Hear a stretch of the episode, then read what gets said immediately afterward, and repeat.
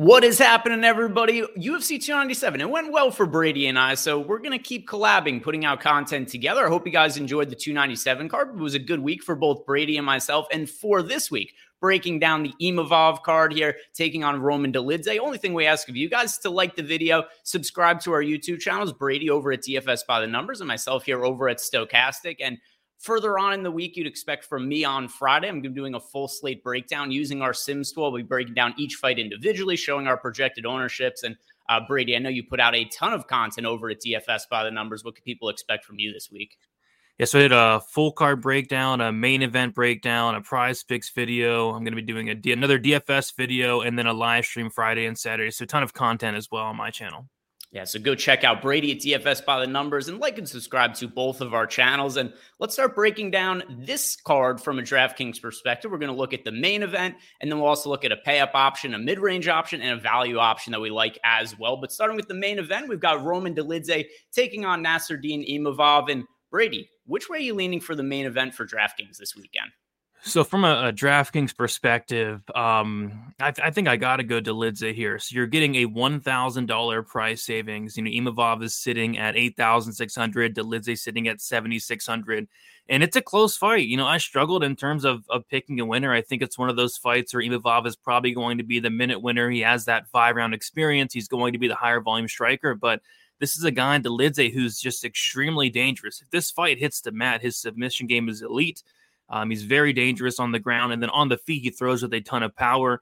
And if there is a finish in this fight, I kind of lean it towards it being Dolidze. If there's wrestling in this fight, I kind of lean towards it being Dolidze. So, although I think there is a scenario where Imavov kind of sticks on the outside and outpoints Dolidze across five rounds, um, I think all the upside on DraftKings is on the Dolidze, the, the Dolidze side, and you're saving a thousand dollars there. So I'm going to go with Dolidze. I'm not you know, I could see myself actually maybe, you know, being a little bit underexposed to this main event, but you know, Dolidze at 7600 I think makes a lot of sense for me. You know, it's funny because I'm breaking down this fight and I see it the same way as you, where for DraftKings purposes, which is what we're covering here, I like the Dolidze side as well, even though I pick Imavov to win, mostly due to output. One thing that really drives me crazy about Dolidze is I think he's got all the talent in the world and a lot of finishing upside, but it's often hard to finish your opponents when you're only landing three significant strikes per minute. We have seen him a little bit more aggressive in some of his fights as far as the wrestling goes. So he does land 1.72 takedowns per 15 minutes. For DraftKings purposes, the issue I have with Imavov is that I don't think he's going to look to wrestle in this fight because I do think Dolidze is the better submission grappler of the two. And then on the Imavov side, well, he does land more significant strikes per minute than Dolidze, and I do think that he's going to have the output advantage. The problem is, even in a win for Imavov, I'm not sure how well it's going to score on DraftKings. So I'm going to pick Imavov to win. But for DraftKings purposes, I prefer Dolidze because if he does win, I think his win scores more points than what we would see out of an Imavov win. So my pick for the fight is going to be Imavov. For DraftKings purposes, I prefer getting more exposure to Dolidze for the cheaper price point as well as more finishing equity. Now, for pay up options on the slate, Brady, there's a lot of ways we could go. There's a lot of favorites who are around the minus 300 mark, a lot of them with wrestling, grappling upside. Is the one that stands out the most to you as a pay up option this weekend? Yeah, so there's a yeah, there's a couple favorites that I like to outright win. Um, Natalia Silva, Molly McCann. I'm gonna pay up, but I'm not gonna go too high here. So uh, I'm gonna go with somebody that's actually kicking off the card, and it's weird. We don't typically see heavyweights kicking off the card at the Apex. Like the last couple years, I don't know what it is, but it seems like they randomly put heavyweight fights on the main card. Like we've had Chase Sherman on in the main card. We've had Jared Vanderaa, the Carlos Felipes, but they're kicking off the card with a with a heavyweight fight here. And yeah, I, I like Thomas Petersen. You know, eight thousand seven hundred, so he's not that expensive, but this is a guy with a one hundred percent finish rate. All of his wins come before the third round. I think he has like six wins in the first round. And Thomas Petersen's a really good wrestler. And once he gets on top, he's very dangerous. You know, he gets in the mount, he finishes the fight shortly after. Uh, Pogues is a guy who I'm just not high on. You know, this is a guy in Pogues who should be fighting at light heavyweight. Randomly came up to heavyweight recently, and it seems like nowadays all Pogues wants to do is kind of stick on the outside and, and jab, and has no finishing instinct. I think it's like a 40% finish rate as a heavyweight. Um, he is or used to be a wrestler. He doesn't really seem like he wants to wrestle that much anymore. Um, so yeah, I think Petersen, if he gets on top, he can do some damage here. Pogues has been finished three times, and Petersen's super dangerous. Uh, showed off a little bit of a submission game on the contender series, but it's that grounded pound that I really like. So, and I don't think he's gonna be that popular. A lot of people are on Pogues this week. This line's actually coming down a little bit, so I think Petersen could be somewhat sneaky. I think he'll have some ownership, but um, I'm going to be a little bit higher owned than the field on this one. So give me Petersen to get the job done within the first uh, two rounds here.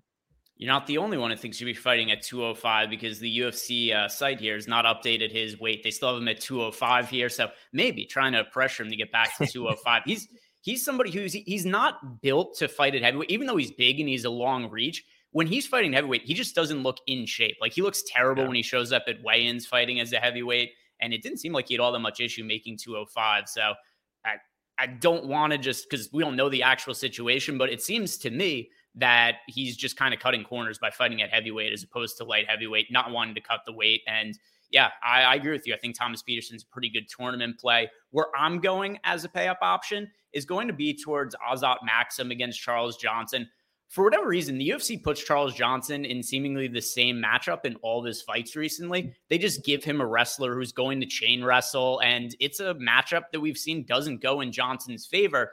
And as far as Maksum goes, he was pretty underwhelming to me in his UFC debut against Tyson Nam. He did struggle to land takedowns in that matchup, but here's the positive I'm pulling from that, Brady. He attempted 11 takedowns. And from what we've seen in matchups against Charles Johnson, if guys are going to chain wrestle against him, they're going to wear him out and they're going to end up landing takedowns. So Maksum's going to have a wrestling advantage. I'm not even convinced that Charles Johnson has a big striking advantage over Maksum. If it's on the feet, it's certainly going to be more competitive than if it plays out in the wrestling and grappling. But this is a fight where I think Maksum not only should land takedowns, but he has potential to finish the fight via submission. He could wear out Charles Johnson, land a bunch of takedowns. We've seen Johnson give up as many as 12 takedowns, I think it was. Yeah, 12 against Muhammad Mokaev, 11 against Cody Durden. I know those guys are very high caliber wrestlers with wrestling pedigrees, but I, I, do think that Max, if he's not quite as strong a wrestler as those guys, I do think the pace that he puts on could wear out Charles Johnson over the course of the fight. So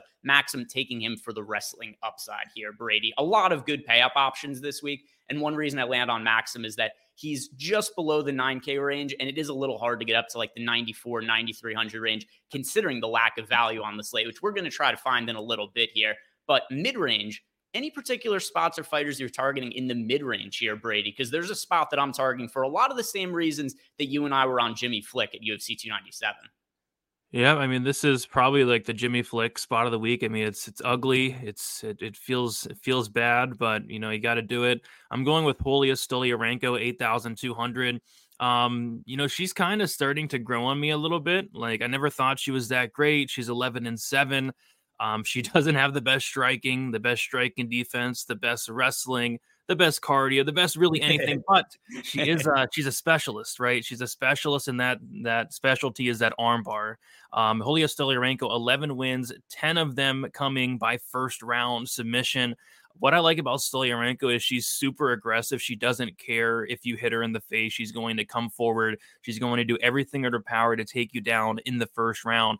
And if she does, she's probably subbing you. She has two first round submission wins in the UFC against Molly McCann and Jessica Rose Clark.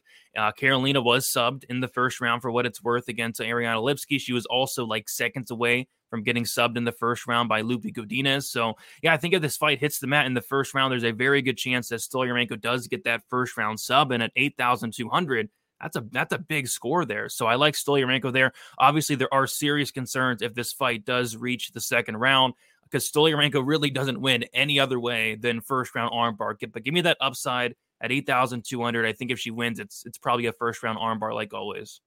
She's definitely somebody I considered here. And uh, like you said, it's we're getting a mid-range fighter. If she wins, she's probably going to be in the optimal lineup because she is what uh, 11 career wins, 10 of them by submission, and of those 10, it's like they're all arm bars and they're all in the first round. So she's a very clear path to victory, and that path does score well on DraftKings. So she's somebody I considered.